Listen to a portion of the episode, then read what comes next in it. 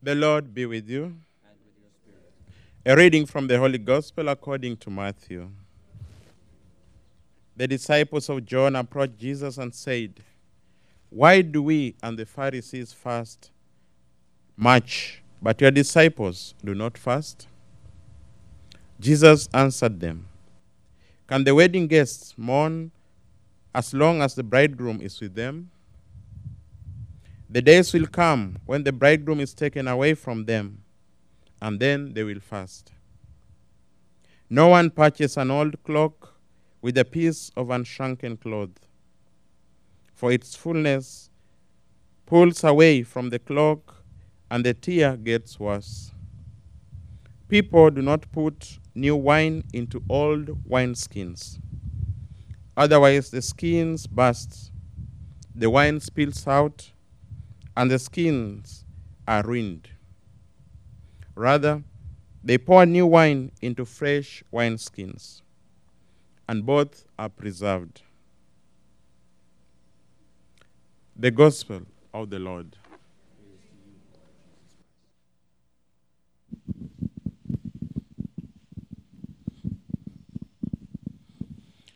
Today we have read a story and the first reading about Jacob. And here is Jacob preaching to you.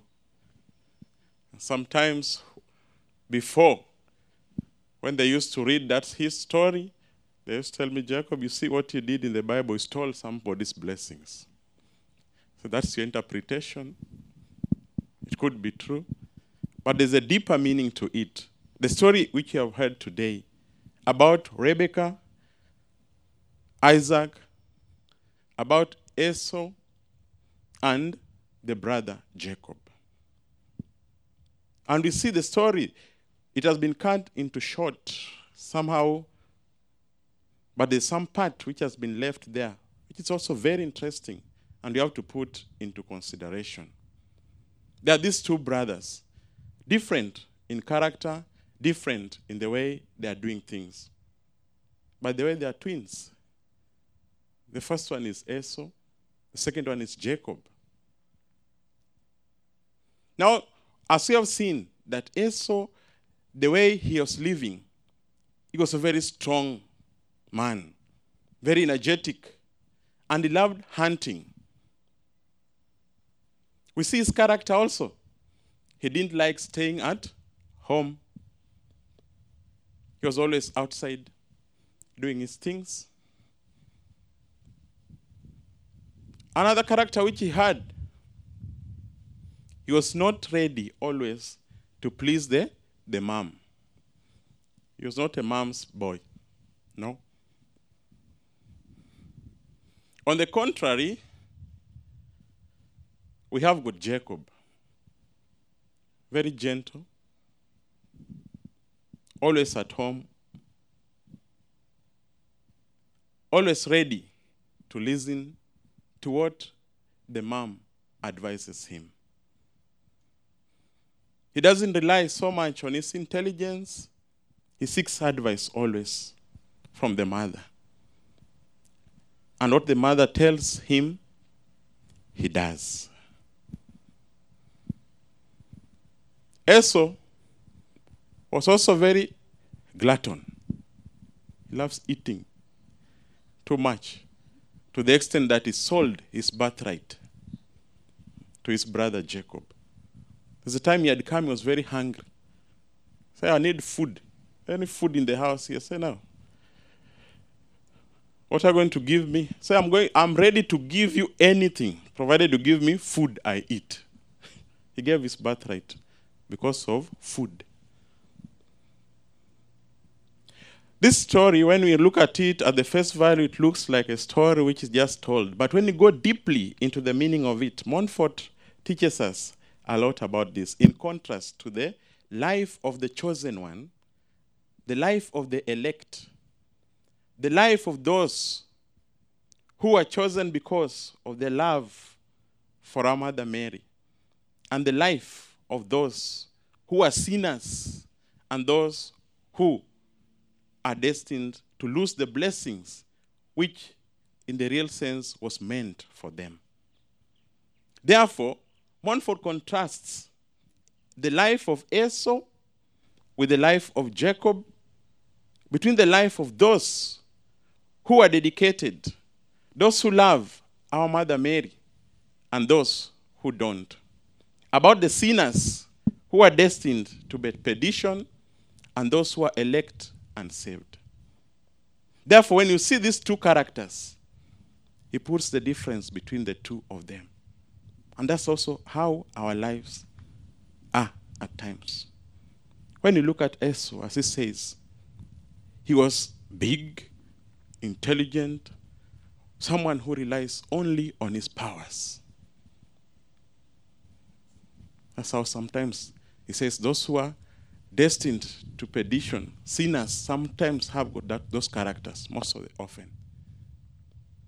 Those who have got no faith, they rely on their intelligence. They say God faith has got nothing to do with us. They are strong. They can mobilize and lobby for very great things. Except for things that pertain to God. They're like Esau. They're always out. They're not in. To be in is not just to be inside the house, but to be in inside. They are not people who look at the interior life of themselves. They look at the exterior, impressed by the body, that which perishes. They are not at home with their hearts, with their gut feelings. They are not in touch with their spiritual life.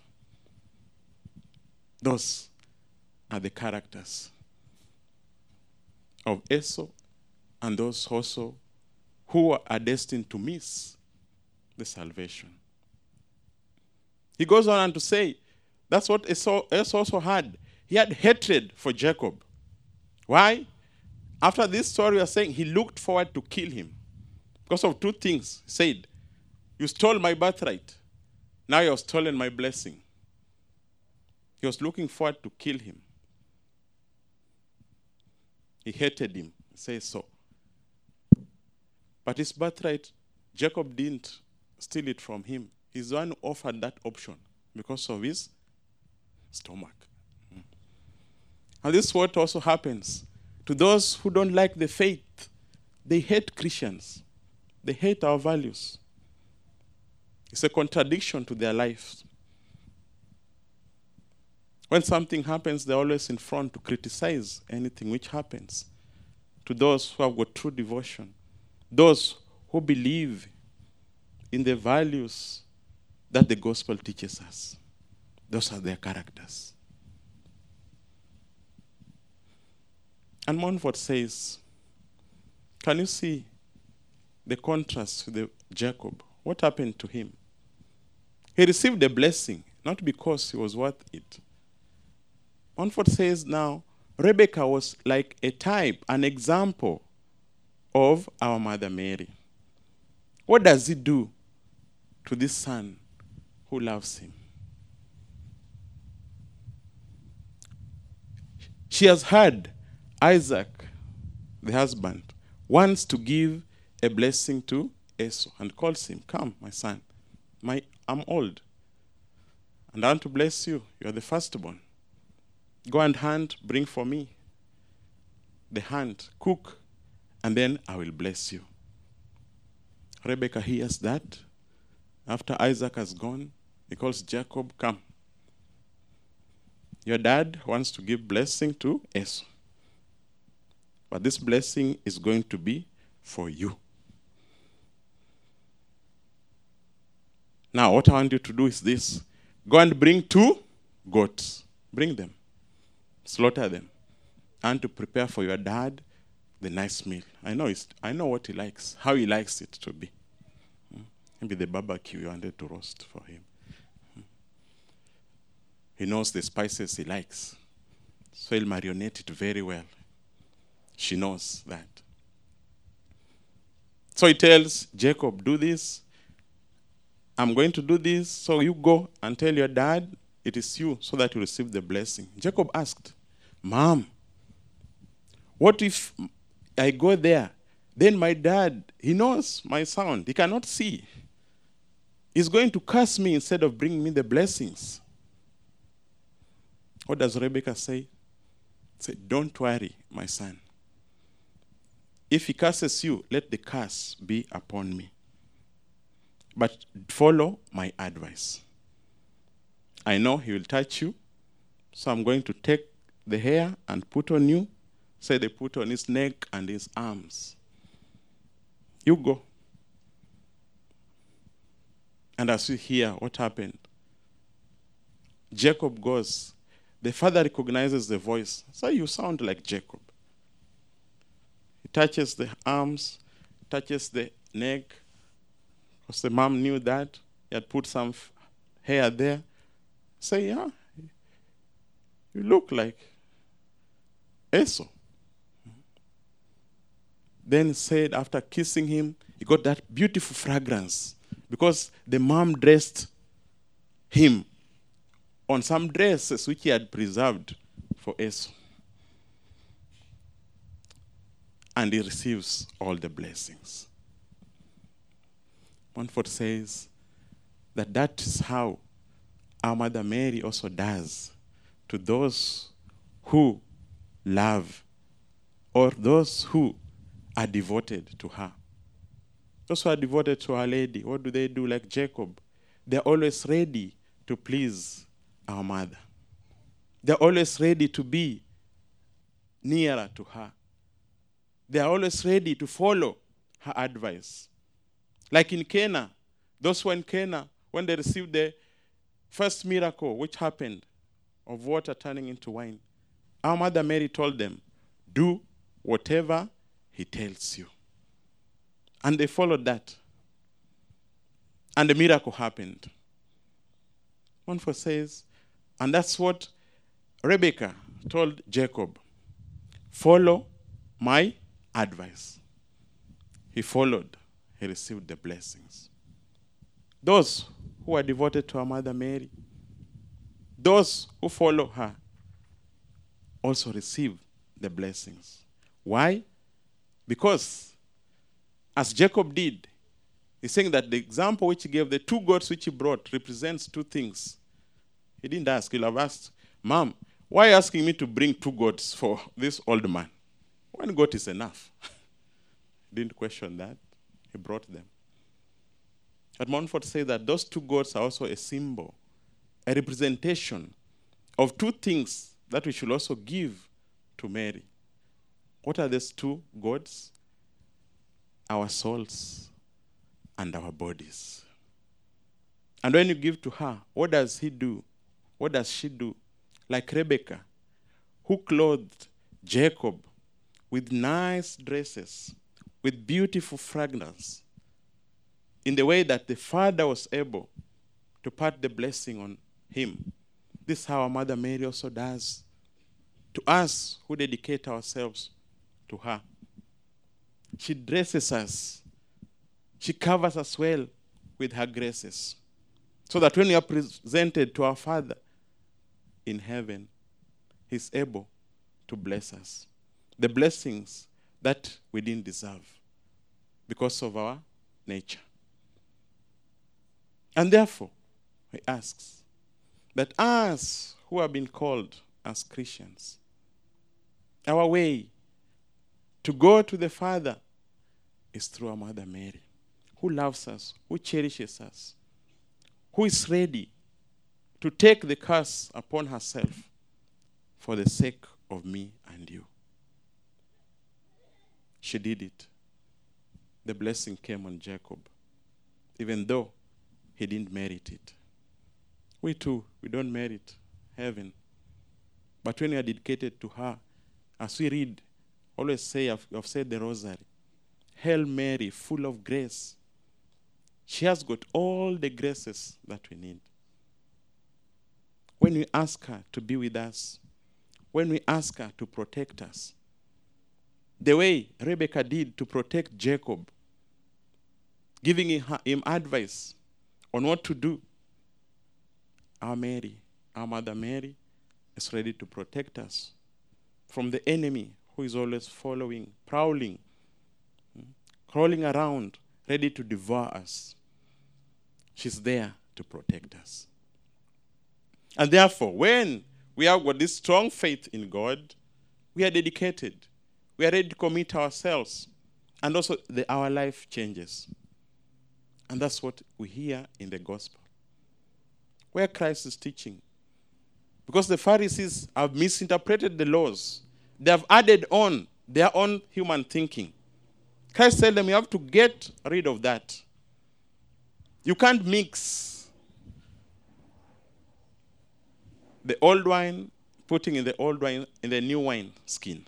It will burst. See, some of these teachings and traditions which are not meant with the spirit of the law which God wants, you have to get rid of them.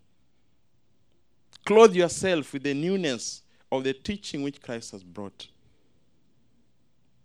Saying if you put the two together, they'll burst. The patch, the cloth will tear more. Because we are mixing these two things, the old and the new. Let the new remain new. And we too, in our baptism, we were renewed. In baptism, our sins were washed away. In baptism, we denied Satan with all his teachings and deceptions. We embraced our faith in God, our faith in the church, our faith in what the tradition and the church teaches us. But sometimes we come like Esau. The blessing which is meant for us, we throw it away because we want to embrace modernity, because we want to appear as people who are learned. We want to appear as people who know it all. At the end, we lose the blessings which was meant for us. We pray through this Eucharistic celebration and through the intercession of the Blessed Virgin Mother Mary that we too may open our hearts to listen to the way she's leading us. She always leads us to her Son. She always leads us to Christ. As she advised the servants at the wedding of Cana, do whatever he tells you. She calls each and every one of us today also to do whatever Christ tells us. What does he, Christ tell us? That he came on this world to save me and you. He shed his blood because of the love he had for us. He tells us to forgive one another because himself he has forgiven us. He tells us to be compassionate as himself is compassionate. He teaches us to call God Abba, our Father, because we are all children of God, brothers and sisters. Therefore, don't discriminate. We don't have these prejudices. We don't have hatred for one another. But we know we are brothers and sisters with God as our Father. That's what Mary tells us to listen from Christ. Therefore, we ask through her intercession, she's the one who's full of grace to make our hearts docile in order to receive and embrace the gospel values.